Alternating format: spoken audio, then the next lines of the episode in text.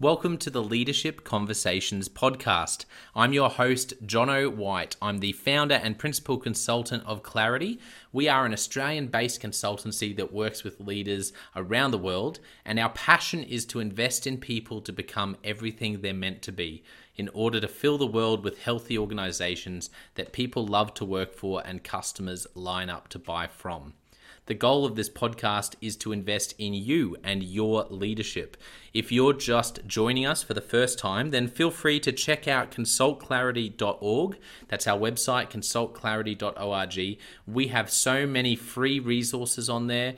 The most popular being our seven questions on leadership series. We've had more than 1,500 leaders from around the world in all different sectors give their in-depth answers on leadership what books they love what they found most challenging uh, the most meaningful stories how they how they structure their time through the day. That's free so go and check it out. And we'd love to interview you about your leadership. I believe you have advice from your experience your context and your life so far that is important and can help other leaders. It's also a great way to give back. It's free to get involved, and you can do so by going to consultclarity.org forward slash seven dash questions dash interest, or just Google consultclarity.org seven questions interest and fill out the form that pops up.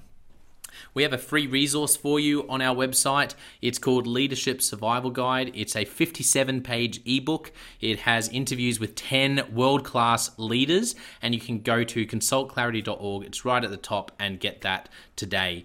Uh, we also have a daily email that we send out to over 15,000 leaders, and that email contains the highlights, our best content from our podcasts, our blog, uh, my book, uh, the books that we're loving that are out there about leadership. It's also the best way to get access to our masterclasses and workshops before anyone else. And there's also exclusive and limited uh, special options just for subscribers. And you can subscribe by going to consultclarity.org forward slash subscribe. Now, my gift to you is to work incredibly hard to provide the best leadership content I can to invest in you and your leadership. So, if you're finding our content helpful, if you find this podcast helpful, then your gift to me uh, could be this. If you if you do find it helpful, then write a review or rate our content and make sure you subscribe or follow. I can't emphasize enough how helpful that is. It really does help us to get the word out there so we can invest in more leaders to become everything they're meant to be. It also means a lot to me personally when people like you and, people in our community share our content on social media. So if you do that, then please do look for me, Jonno White, to tag me and look to tag Clarity uh, on whatever platform you're on. And our team, including me, I, I'm always looking to see when people have mentioned us so that I can engage with you and also we look at sharing content. So if you if you write something about something we've done, there's also a good chance we'll share that with our followers. So if you could do that, that is a massive massive help as we try to invest in as many leaders as we can around the world. Last of all, you can check out my book about how to deal with difficult people even if you hate conflict. It's called Step Up or Step Out. It's available on Amazon. You can just look up Step Up or Step Out Jonno White, or you can go to store.consultclarity.org forward slash book and check it out there. I have coached leader after leader after leader, and in more than 50% of the sessions, this topic comes up. How do I deal with this person? I'm finding it really difficult, and, and I just want to find a way that doesn't blow up to do a really just to have a difficult conversation to lead them better. How do i do that? There's a three step process that i outline in this book that i believe can help you. Okay let's get into today's episode of the leadership conversations podcast. Enjoy.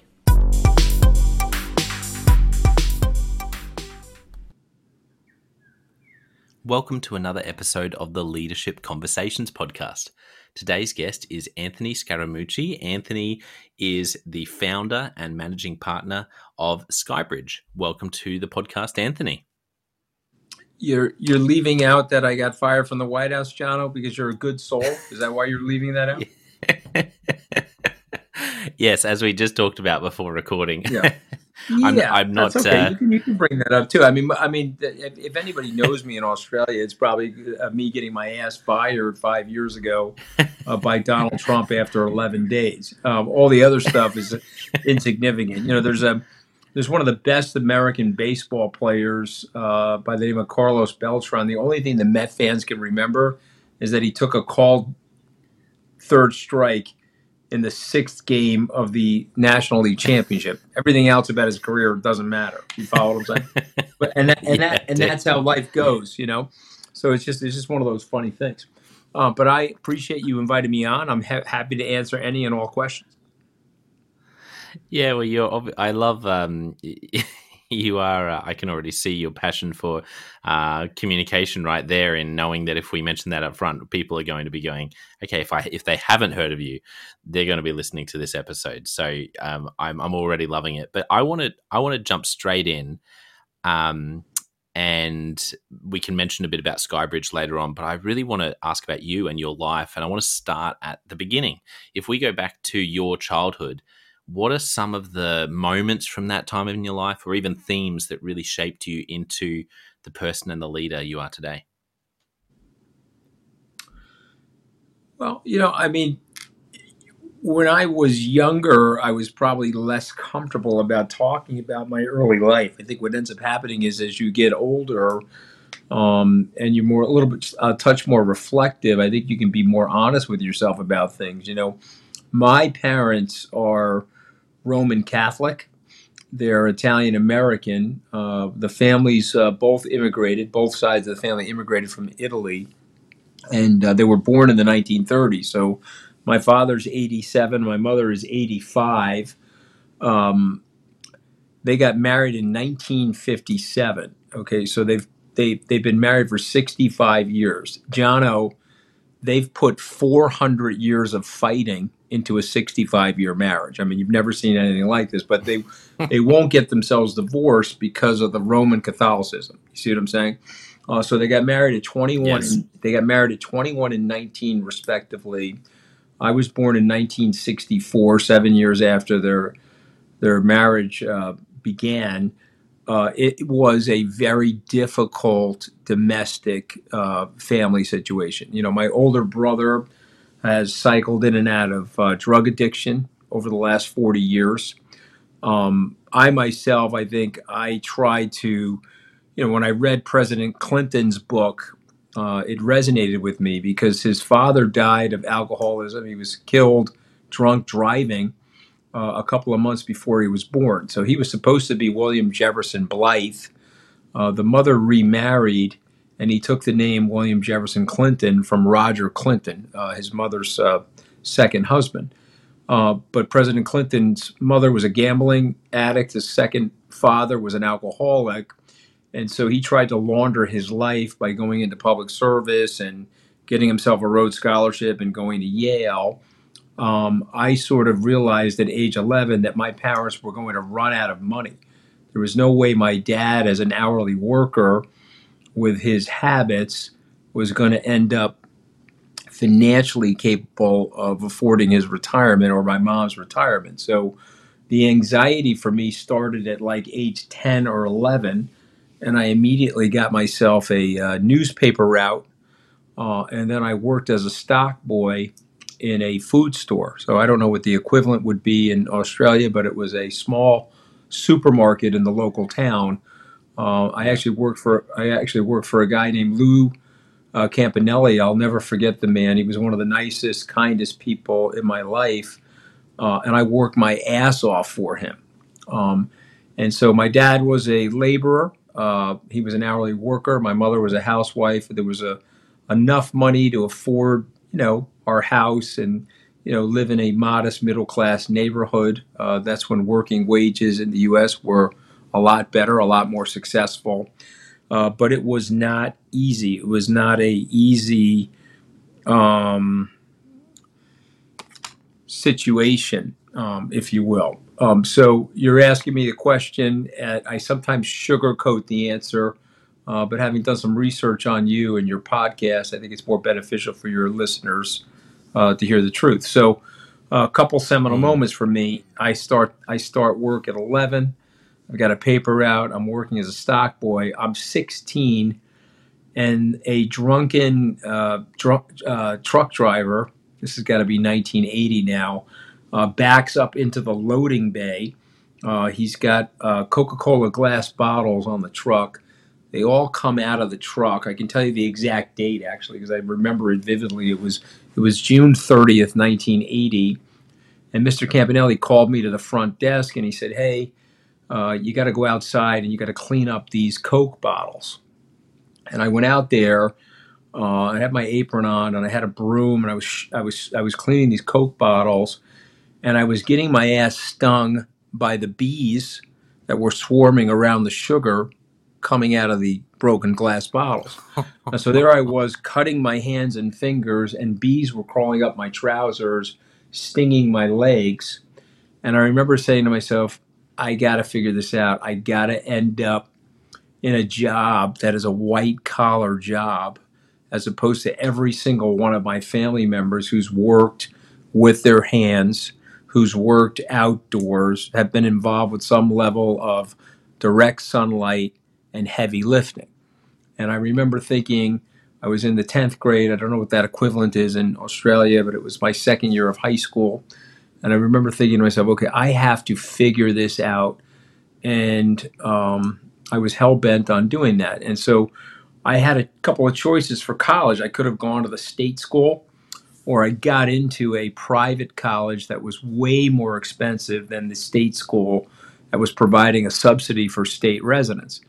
And so that first strategic decision was to was to go to that school. I went to Tufts University. It was a private college uh, on the outskirts of Boston, and I went there because I thought, okay, that's gonna that's a better reputation, way more expensive, but hopefully that would help me get into a good professional school.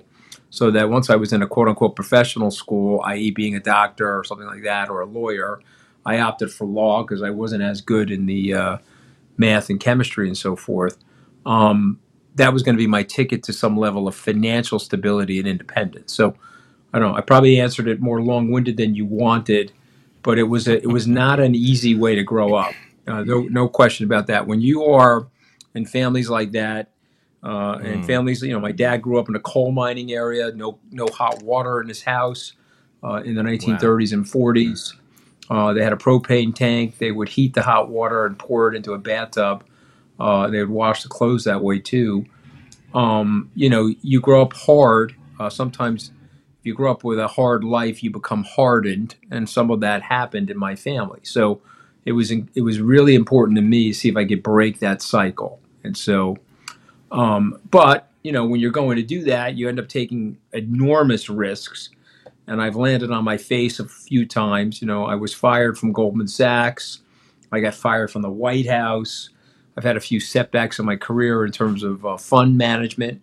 Um, I got mm-hmm. I got a lot of things wrong in 1998. Thank, thankfully, I was able to correct those things uh, uh, and have my performance return. Um, but you know, truth be told, you're not going from the neighborhood that I grew up in, where very few people were reading. There were there were no books in the house that I grew up in. Never hit a golf yeah. ball. Never swung a tennis racket. You know, mm. you're not going from that sort of a neighborhood without taking outsized risks. And then, of course, when you take outsized risks, you get beat up once in a while too. Yeah, I, I so appreciate you sharing that because I think, um, you know, I, I I love chatting with leaders for you know, and, and some leaders, some people, they talk about idyllic childhood and how that helped them in some way to become who they are. But it's it's just as valid to hear your story. And and the question that's in my mind for you is um there is like two sides of the one coin. So if i can give you two questions in one i'm keen to know what did you learn from that upbringing that you just described and you know shared really vulnerably around that has helped you become who you are? Like, what lessons did you learn that you think I probably wouldn't have been able to achieve that if I didn't have that grocery store experience where I went, no matter what it takes, I've got to get out of here and do something different. But I'm also interested, and this is the second question, if it's not too confusing, what what were the downsides of that, or the, you know, someone someone um, shared it with me as balconies and basements. You know, the balconies is like the upside of that, and then there's the basement. And how have you dealt with those from coming out of your upbringing to to doing some really, in, in my opinion, some really remarkable things? Does that make sense? Oh, yeah, yeah. I mean, listen. I mean, so the first thing, you know, I'll say three things. Try to make my answers a little bit briefer so I don't bore you. I mean, first thing I would say is um, I say three things. Number one, there is no victimization or self pity. I think that is the worst human emotion. And so I don't like uh, people say, well, I grew up with a rough neighborhood, so therefore my life's gone poorly and I want to blame others. Okay, so you know, never do that. You're personally accountable for your life and for the destiny that you have. Okay, and you can change your mindset and attitude to make that happen. Number two, I'm known to be profane, right? I got fired from the White House because of what I said about Steve Bannon, who I think is one of the more malevolent people in our civilization. And uh, if anything, one of my proudest accomplishments, frankly, is that I helped Steve Bannon get fired from that White House. Uh, imagine the travesty of him and Donald Trump working together in the White House during a global pandemic. That would have been catastrophic for the world. Um, but I would say, uh, I'm known as a profane person, but the two worst words in the language are should and ought. And if my children say to me, well, I should have had this happen or this ought to have happened, I'm like, okay, well, you better drop that right now because life is unfair. And given the nature of life and its unfairness uh, on the scale of life, you've won the jackpot. Now, you live in the United States you're growing up in a relatively affluent family of people that love you, and there's some level of functionality around you. So you should be not using the words should and ought. So, number one, no self pity. Number two, no shoulds or oughts. I think those are normative things that we shouldn't be talking about. We should be living in the world the way it is and reacting to that world that way. And then the third thing is about balconies and basements if you find yourself in the basement, get up. Okay. You've got to be a resilient person. You've got to accept that life is going to go up and down. If you're idealizing your life and you're thinking your life is going to go up on a straight line or on a 45 degree angle with no curves or waves or divots, um, uh, you're not living on the planet I'm living on. And so if you set your expectations low, um, you then have an ability to deal with anything that's coming your way. You know, and you know, listen, I, I mentioned two firings that I've had. They were traumatic moments for me. They were very stressful, uh, but I, it wasn't a health issue, thank God. You know, and I have friends of mine, unfortunately, that have had untimely deaths. Uh, that's way more serious yeah. than anything I've ever gone through. So, so set your expectations appropriately is I think the big lessons that I've learned from all that. You know, and you know, the basement, you're not as bad as you look when you're in that basement, Jonno, uh, but you're certainly not as good as you look when you're standing on the balcony. That's so good. I, I, someone, I think it might have been John Maxwell who says, um, you know, when you start out doing something, people will severely underestimate you. But then, the more and more success you get over time, people people will then overestimate how good you are and uh, and I think it's it's like what you've just said is a version of that. It's like when, and and I think it's a cultural thing as well. When people when people uh, you know hop on and really jump on to to pulling someone down, I've definitely been aware looking at some some people where that's happened, going, you know what, they're they're not as bad as everyone's making out. Like they did, they probably made a mistake um, sometimes people, you know, who do really evil things, you think, well, yeah, you probably, you know, this is actually like um, legitimately um, about as bad as it can get. Um, but there's a lot of people where you're 100% right. When they're on the balcony, I think um, everyone thinks they're better than they are. And then when we all decide uh, or we see them in the basement, they go through something hard, I think we all assume they're much worse than they are. And I think it's life's um, often a lot more gray than that.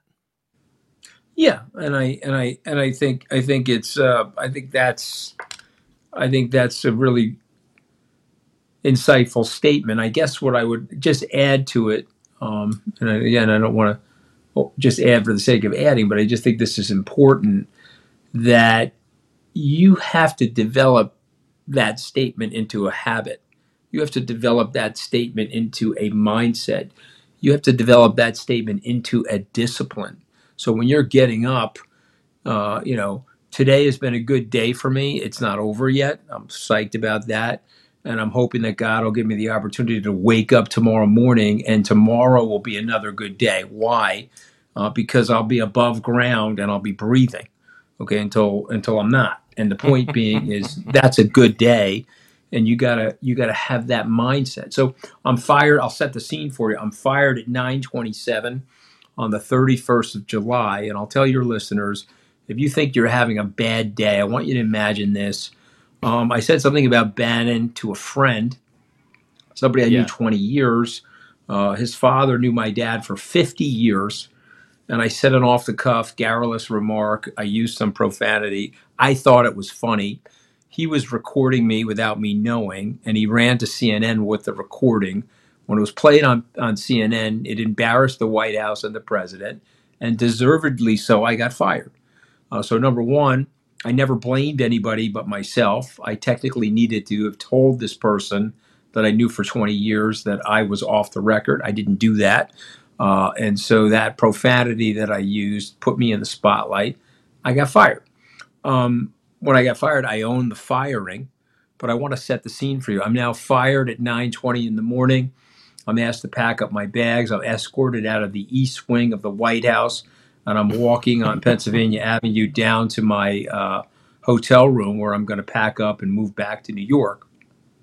Yeah. And, and at two o'clock, the announcement of my firing takes place, and I am getting lit up and chewed by every cable news organization in the US, perhaps globally, but I wasn't aware of that. I'm getting lit up in all of the newspapers. I'm getting lit up in memes on social media, Twitter, Facebook, etc. Uh, I'm being excoriated on all the late night comedy shows. And I'm sitting there 24 hours later and I'm saying to myself, wow, okay, this is pretty tough this is not an easy thing. Um, H.R. McMaster, who was the national security advisor at the White House, I had a good relationship with H.R. I had been on troop support missions to Afghanistan and Iraq, uh, and I was a member of the business executives for national security, which I've returned to. And when he saw me in the White House and he, he learned about my announcement, he was very excited. He said, Anthony, let's have a welcome to the West Wing party for you. Um, and I said, okay, that's great. I have this beautiful place at Fort McNair. I'm still a general. It overlooks the Jefferson Memorial. We'll cook some steaks and burgers, and we'll invite some of our friends from the West Wing over to my house. I said, okay, that's great. When do you want to do that? He said August 1st. Well, Jonno, I got fired on July 31st. so now I'm walking out of the White House being fired. HR looks at me and says, Jesus Christ, what am I going to do with the beer and the food that I bought for this party. And I said to him, Well, you know, we were going to have a welcome to the West Wing party. Why don't we have a farewell from the West Wing party? And so that night, I waited in Washington an extra day and I went to his house and I celebrated my departure from the White House with a lot of my friends there. Okay, and and and I'm telling you right now, as I've told my children, I have five of them. Uh, that's how you handle yourself when stuff is going poorly. And then, you know, I got up and went back to work and shook it off. Uh, but as Trump obviously acted more and more maniacal, it became impossible to support him. So, uh, sometime in 2019, I said, Hey, I'm sorry, I can no longer support this. I have to work against this guy because he's a danger to the country and the democracy. What an incredible story. Uh, that is, I don't even even have any words. I, I think I love how you, how did you put it? You you're sitting there. You've got you've got basically every media that could ever light up, all going off. Memes are being made, and you think, "Gee, this isn't this isn't good. This is hard." he said it something like that, and I thought yeah, that no. is an understatement. Yeah, you experienced brutal. yeah, here I'll, I'll tell you. What? Do you have children? Do you have children? Yes, yes. Just one. Our little boy is five months old. Okay. Well, first of all, congratulations. That's wonderful. Uh, my little boy uh, was five months old in 1992, and he was 25 years old in 2017, and he was walking with me on the promenade in Santa Monica, California. Uh, and this was about a week after my firing. I was out in uh, California with him, and he put his arm around me and he said, Hey, dad, this is really bad. Are, are you going to be okay? And it was the first time in my life where I was actually being parented by my child um, with concern. And I looked at him, I said, Wow. AJ, AJ, not only am I going to be okay, watch what I do with this. Okay. And by the way, given the way I grew up, the nature of the hostility and violence, uh, physical, domestic violence in the house that I grew up in, uh, this is a minor thing in comparison, to be candid. I then went on the Stephen Colbert show. He's the late night comedian on the CBS network. Uh, um, a lot of PR people said, do not do that. Hide in the shadows, bury your head in the sand. Do not do that. I said, okay, that's absolutely the wrong thing to do. I'm going to confront this head on. I went on the show. I owned my mistake.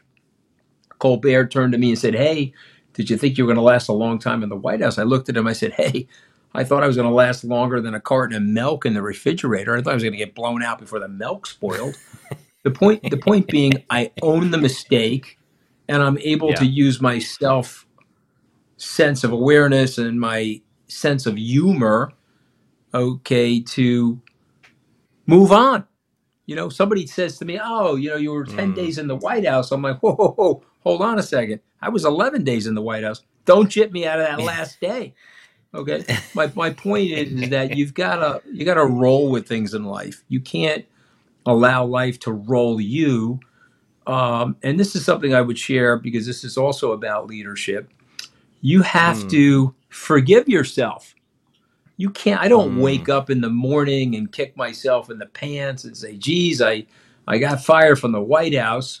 I did something really stupid. Deserve to be fired. Let me kick myself in the pants this morning." I get up in the morning, and whatever the millstone of regret is from the day ago, a year ago, five years ago, I take that millstone of regret off of my neck. I put it down, and I leave it behind me to start the day fresh today and work again tomorrow. Um, and I think if you do that, um, you can you can have a positive attitude about a lot of things. Again, health things are different. I have a friend of mine right now, unfortunately struggling. He's my age. He has uh, he has an astrocytoma. He has a brain tumor. He's got children and a wife, and he's having a hard time. And he's doing an amazing job. He is a true leader in terms of the way he's handling himself uh, with his illness. But that's a serious illness. And that's a serious matter. He's got to get his affairs in order, and he's got to work with his kids. But in the immortal words of the American comedian Mel Brooks, relax, relax, Jonno. None of us are getting out of here alive. Uh, and when you stop and you think about it from that perspective, you know, you, Yeah. you, you can get your frame of mind around I'm here visiting, let me enjoy the ride. Uh, flip side is, you know, I could have never Mm. gone from that neighborhood uh, to where I am today without taking those risks. And I, I could have stayed at Goldman Sachs. Yeah, I had a great career there. I left Goldman Sachs 26 years ago. I could have stayed there. Um, I would have probably been richer or maybe as rich, but I would have probably died of boredom. You know, I would have been forced into a box box of conformity. I would have had to shave the points, the fine points on my elbows off, uh, smoothed out my sharp elbows. And, you know, would I have been able to work in the White House?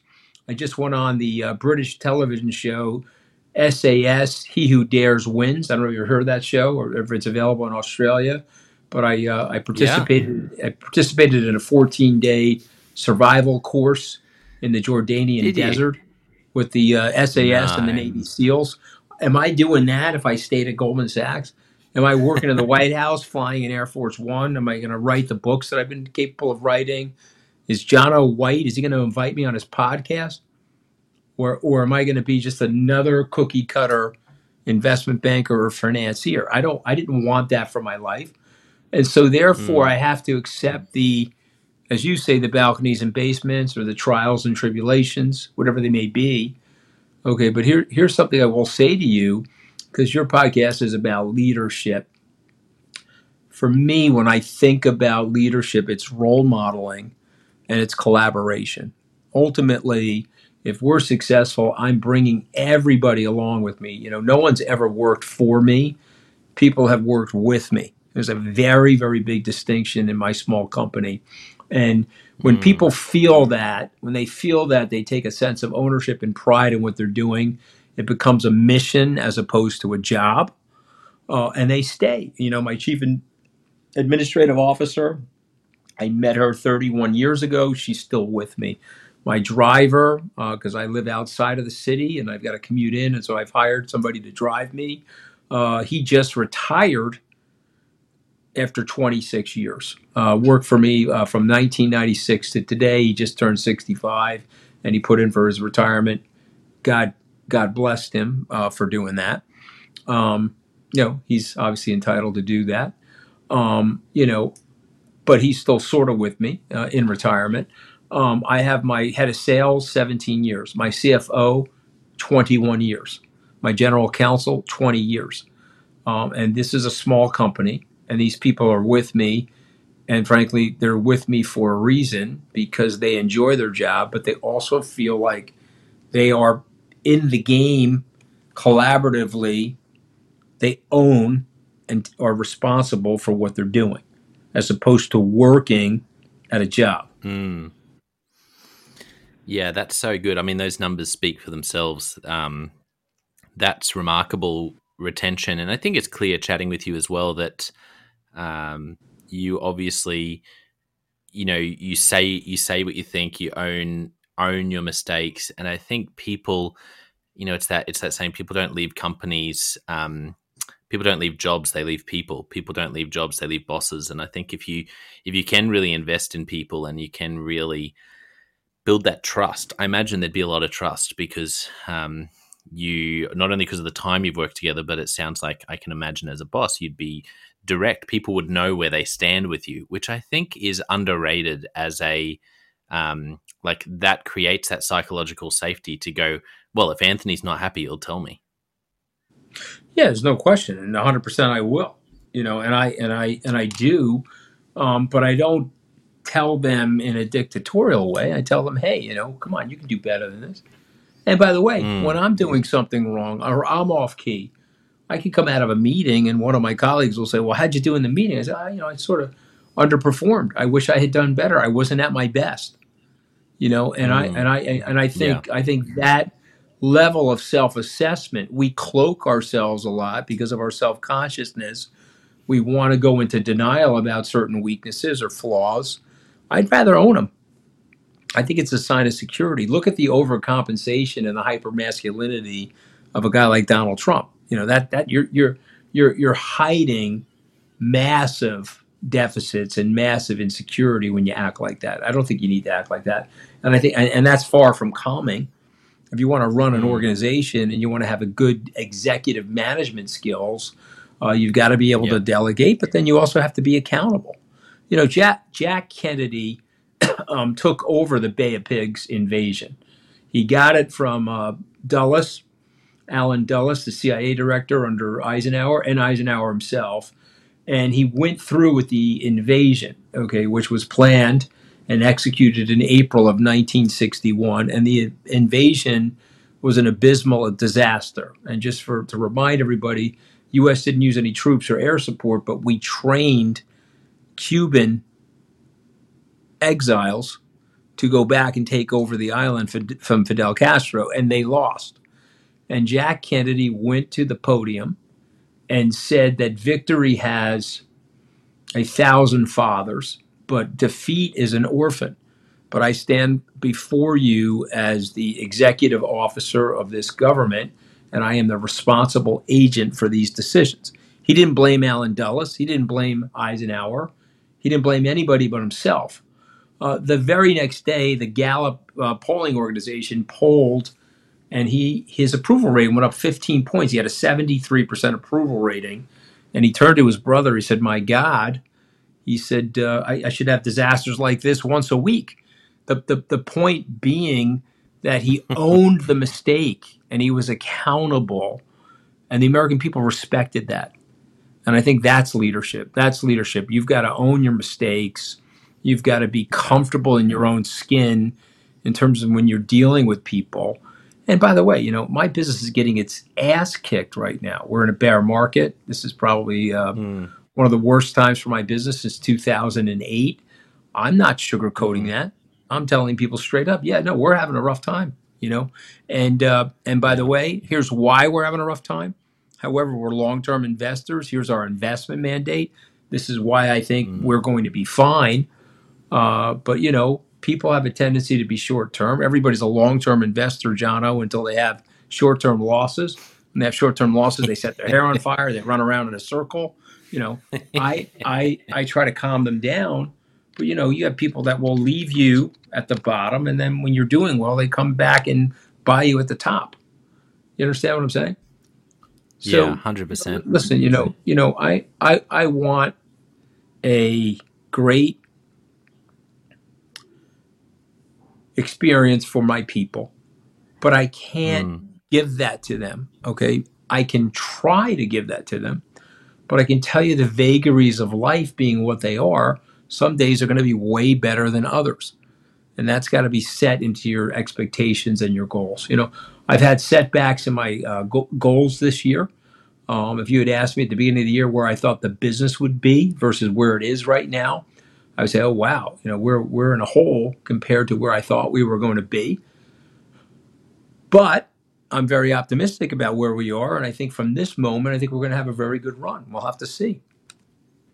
Yeah, I, it's, it's refreshing. I really do like your approach. I, I, wanted to ask you something. You mentioned role modeling, and I thought, um, oh, I'd love to ask you who who have been some of the biggest role models in your life. Who are some of the people whether you've worked with them, whether they're friends, whether it's been a bit from afar, whether they've been mentors, the people mm-hmm. who've had the biggest positive impact on Anthony's uh, leadership journey?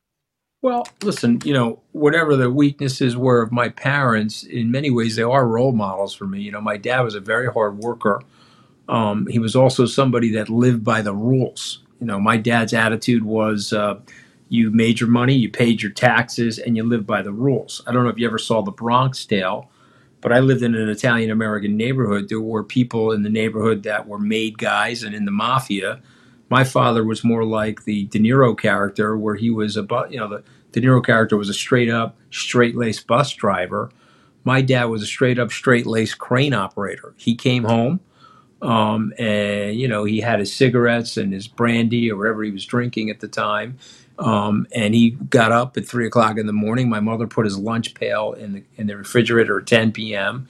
He got home at 3:30 in the afternoon. Obviously, if you weren't at the dinner table by five, he was beating your ass in.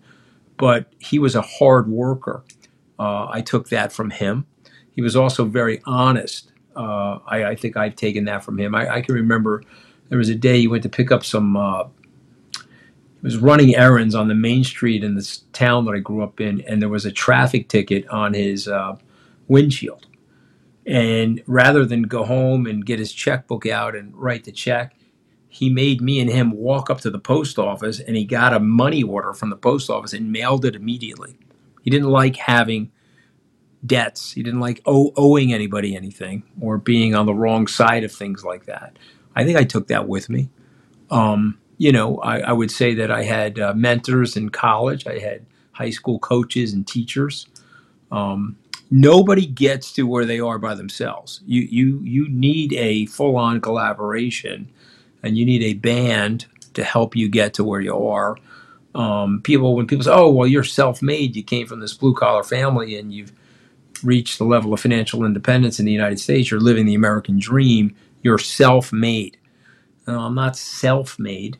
Um, that's not the right word. I, I'm, I'm made uh, through a collaboration of many people that were willing to help me. Um, you know, John, uh, Ben Franklin once said, if you want a friend, ask the person for a favor. It's counterintuitive. Uh, but his point being is that human nature being what it is, the person will want to do the favor for you and show their good graces, at, a, at, at which point they'll feel good about it and then there'll be the spirit of reciprocity that could potentially start a friendship. I can't tell you the number of times I took that aphorism from Ben Franklin and I used it in my life. I had to do that because I didn't have a network. I didn't have uh, family members that were on Wall Street or in executive positions around the country that could help me or could introduce me to people that could further my career. Uh, so I had to go to people and ask them for help. Uh, and I had to do it in a, you know, hey, very forward, solicitous sort of a way. And by the way, I also had to demonstrate to people that I was willing to help them. And even today, I try to pay it forward. I can't tell you the number of emails I respond to from people. I don't know who they are. They're asking me for help or asking me uh, for a copy of my book or something like that. And I try to get to as many people as possible and try to respond to as many people as I can. Yeah, that's um, that's awesome, and, and I think you know the fact that you're on my podcast is an example uh, from both ends of what you've just explained. Like, I really appreciate you being generous with your time. I know that you have a lot on your plate, um, as an understatement, and so I know that it's generous. And at the same time, I think um, this is so important for leaders who are listening who want to um, expand their own networks or or they feel like they're hitting a ceiling. Um, because I, I, think one of the reasons I love this podcast is because it does allow me to position myself to go to someone like you and say, "Hey, Anthony, can I ask a favor? Can you can you come on and and chat about your story and and give some advice?" And it's it's amazing. I think um, the Ben Franklin quote is so true. There's something that when someone asks us for a favor, it it's uh, it's endearing. Yeah, and it, and and and people and people respond. You know, here here's one here's one one other thing I, will say, and I think I think you'll get this, uh, and I think it's important for your listeners to think like this as well. Um, you don't know where the karma is going to return to you, uh, and I'm going to tell you this uh, quick story. I used to go to the Harvard Club in New York why did I go? And I'm still a member there, but why did I go there? Well, when I was a young man, uh, I was trying to build myself up. I thought it was a good place to meet people, and I used to have breakfast with clients and so forth at the Harvard Club. You know, I guess I was trying to be impressive to do that. But it's also the breakfast is pretty good. Well, there was a there was a waiter there, um, and his name was Joaquin, and he served me for probably two years straight. And I always made sure that he was tipped well, and I made sure that he was taken care of. Well, one day I am walking out of the Harvard Club and he's walking over to me. He says, Hey, Mr. Anthony, I, I need some help on something. Would you be willing to help me? And I said, Sure. Uh, I guess his son was in a car accident. It was a personal injury case. Uh, he had won a $35 million settlement. Okay, that was about 20 years ago. So that's, you know, almost double today. Say like a 50 to 60 million dollar uh, 2022 dollar settlement.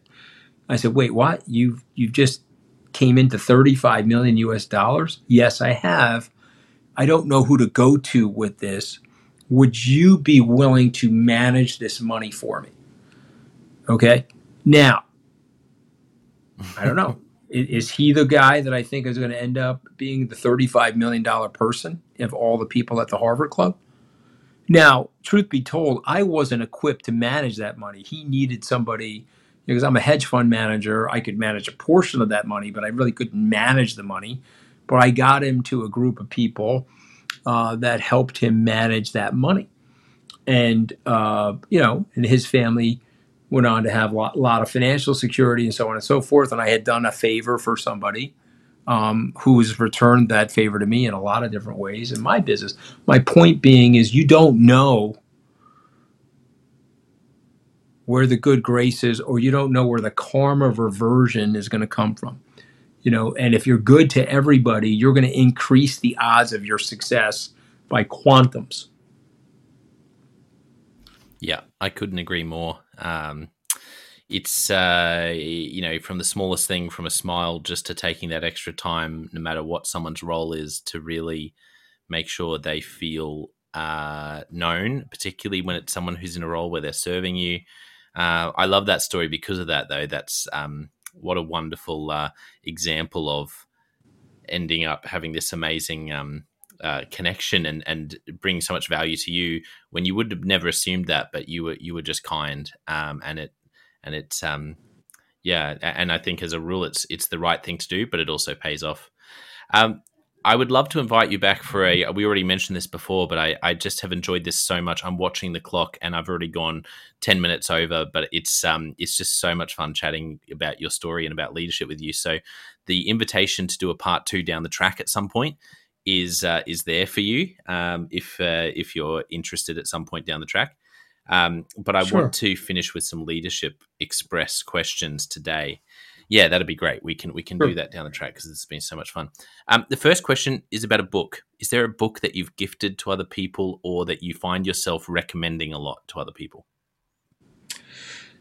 Well, I wish I wish it was just one. You know, I'm trying to think of like one seminal book, um, but I would say uh, an old book, which I think is worth reading, uh, was written by a uh, psychologist, psychiatrist from the University of Pennsylvania. His name is Martin Seligman, and it was called Learned Optimism. I like giving that to young people, particularly people that grow up in blue collar neighborhoods, blue collar areas. You, you, you know, people sometimes have a tendency to you grow up in a hard neighborhood or a hard area, you think you're not going to get a break. You have a tendency sometimes to be pessimistic. Lots of my family members are, frankly, quite pessimistic. And uh, this book teaches you how to break out of that and how to create optimism and, and learn how to be optimistic. And so I recommend that book. I think that's the one book of many that I would recommend to somebody. Yeah, that's that's wonderful. Um, what about a favorite question when you are with some key stakeholders, when you're with your team in a one-on-one meeting with one of your team, or, or sitting down with a prospective um, investor? Uh, are there any questions that you think, oh yeah, I probably do ask that question a lot? Well, it's funny you say that because the, the, the first question that comes to mind is what you just asked me because I'm a reader. I always ask people what they're reading. What are you reading, Jonno? Yeah, that's such a good question. Um, I, let me actually let me look in my. I'm I'm a listener, so I'm in um, in Audible right now. I'm reading a couple of Darren Hardy books, Compound Effect, mm-hmm.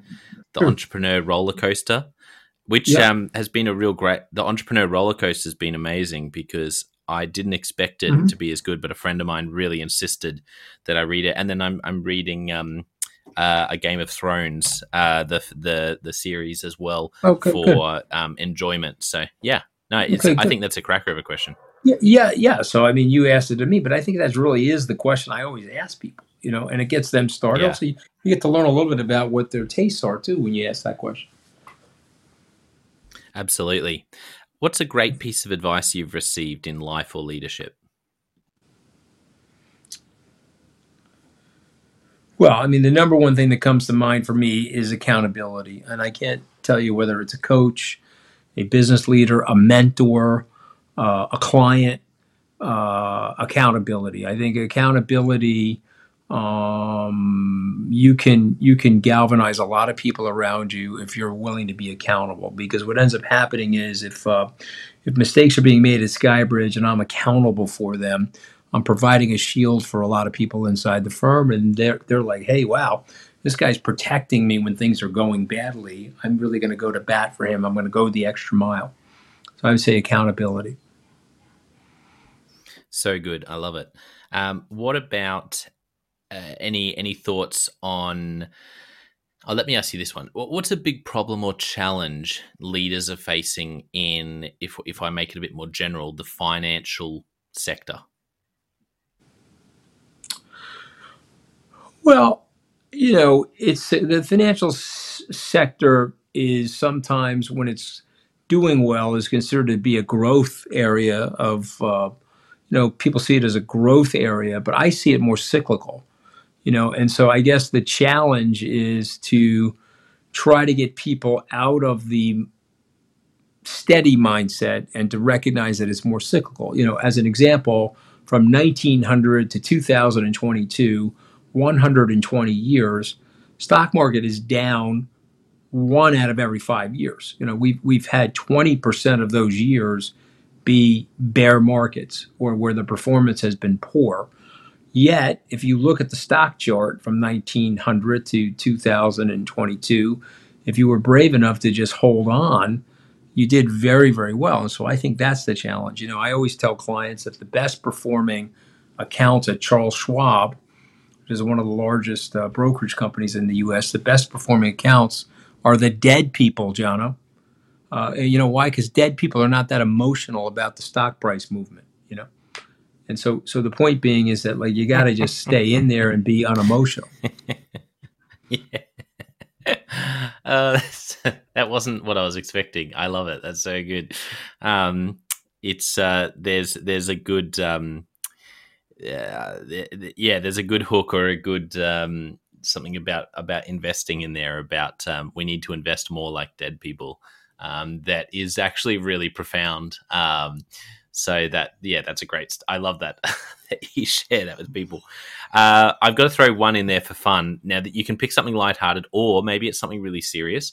Um, a movie or a TV show that is a favorite of yours, or really had a big impact on you.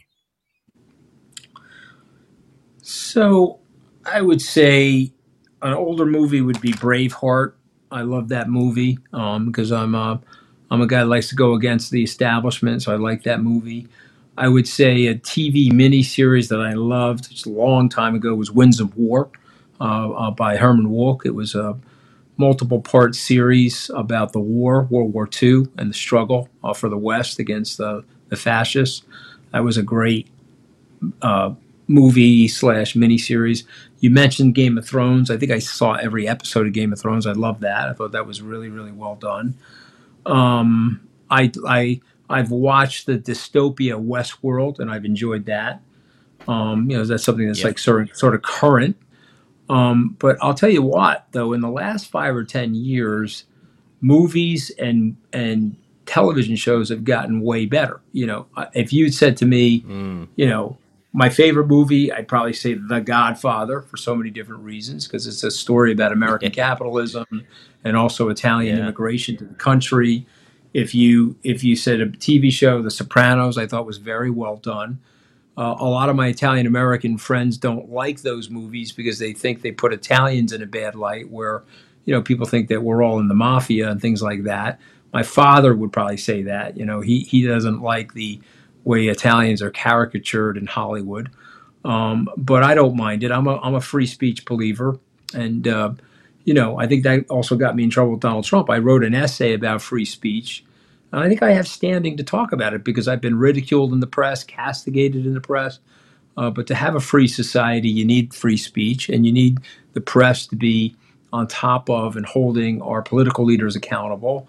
But then the other thing the press does is we teach our young people that they can think and speak freely.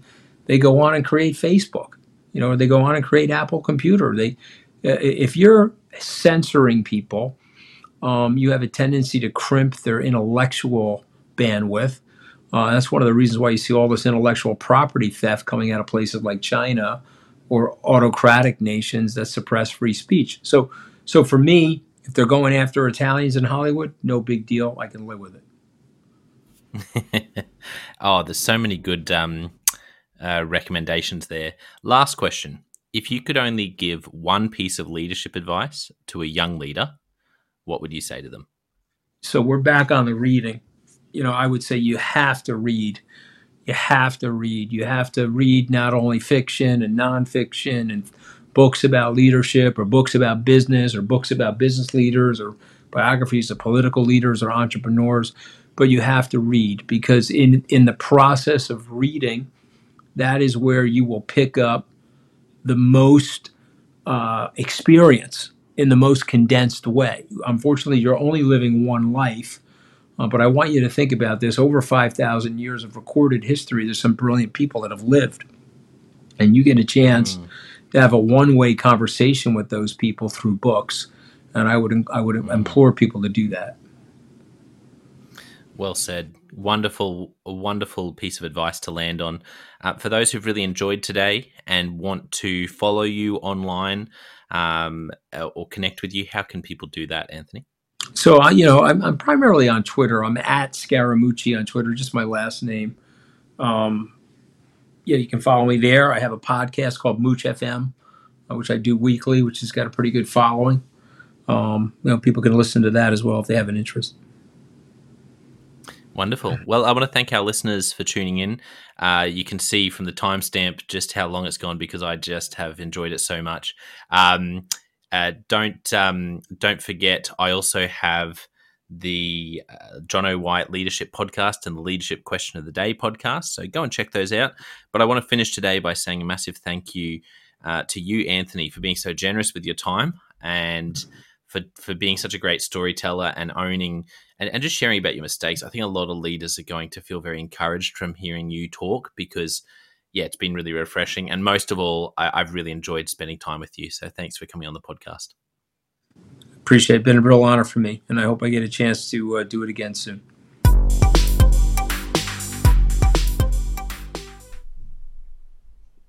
Well, I hope you enjoyed that episode of the Leadership Conversations podcast as much as I did. If you're joining us for the first time, don't forget to check out consultclarity.org. That's our website, consultclarity.org. We have so many free resources on there, including our seven questions on leadership series. We've had more than 1,500 leaders from all over the world in all different roles, in different industries, answer these seven questions on leadership. And leaders give these in depth answers around how they spend their time, uh, a book that's been significant for them. It's just a gold mine. It's completely free to access. So go to consultclarity.org and look for that. We'd also love to interview you about your leadership. I believe your experience, your life, your context means that you have advice on leadership that other leaders can learn from.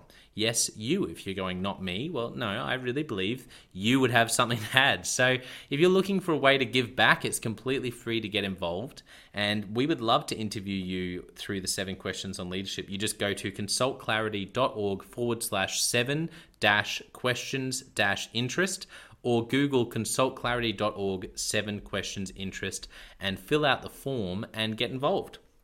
We have a free resource on our website called the Leadership Survival Guide. It's a 57 page ebook, 10 world class leaders giving their thoughts on leadership, and that's completely free. It's available on our homepage, consultclarity.org, right at the top. So make sure you go and get that and download it today.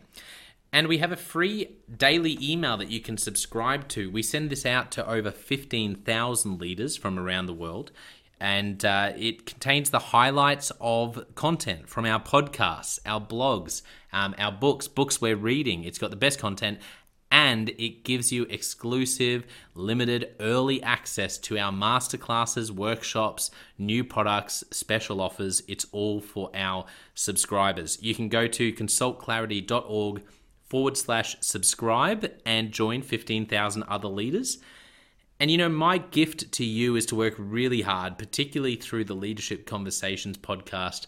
I have been blown away by the quality of the leaders, and I'm learning as much as anyone in doing these interviews. So I, am having a great time and my gift to you is to keep lining up the best leaders I can to invest in your leadership.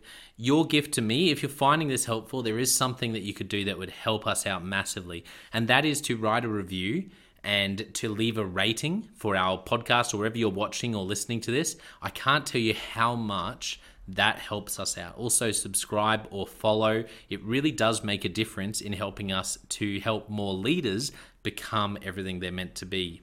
Another thing that means a lot to me personally is when I see our community share our content. So if you do share this or any other piece of content on social media, then thank you and, and please do that. And look for me, Jonno White or Clarity, and tag us in your post. Our team is always looking for posts to engage with from our community. And there's also a chance that we'll share your content uh, to go beyond and share it with our followers.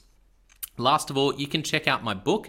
It's called Step Up or Step Out How to Deal with Difficult People, even if you hate conflict. I wrote this book because 50% of the coaching sessions I have with leaders, this topic comes up again and again and again.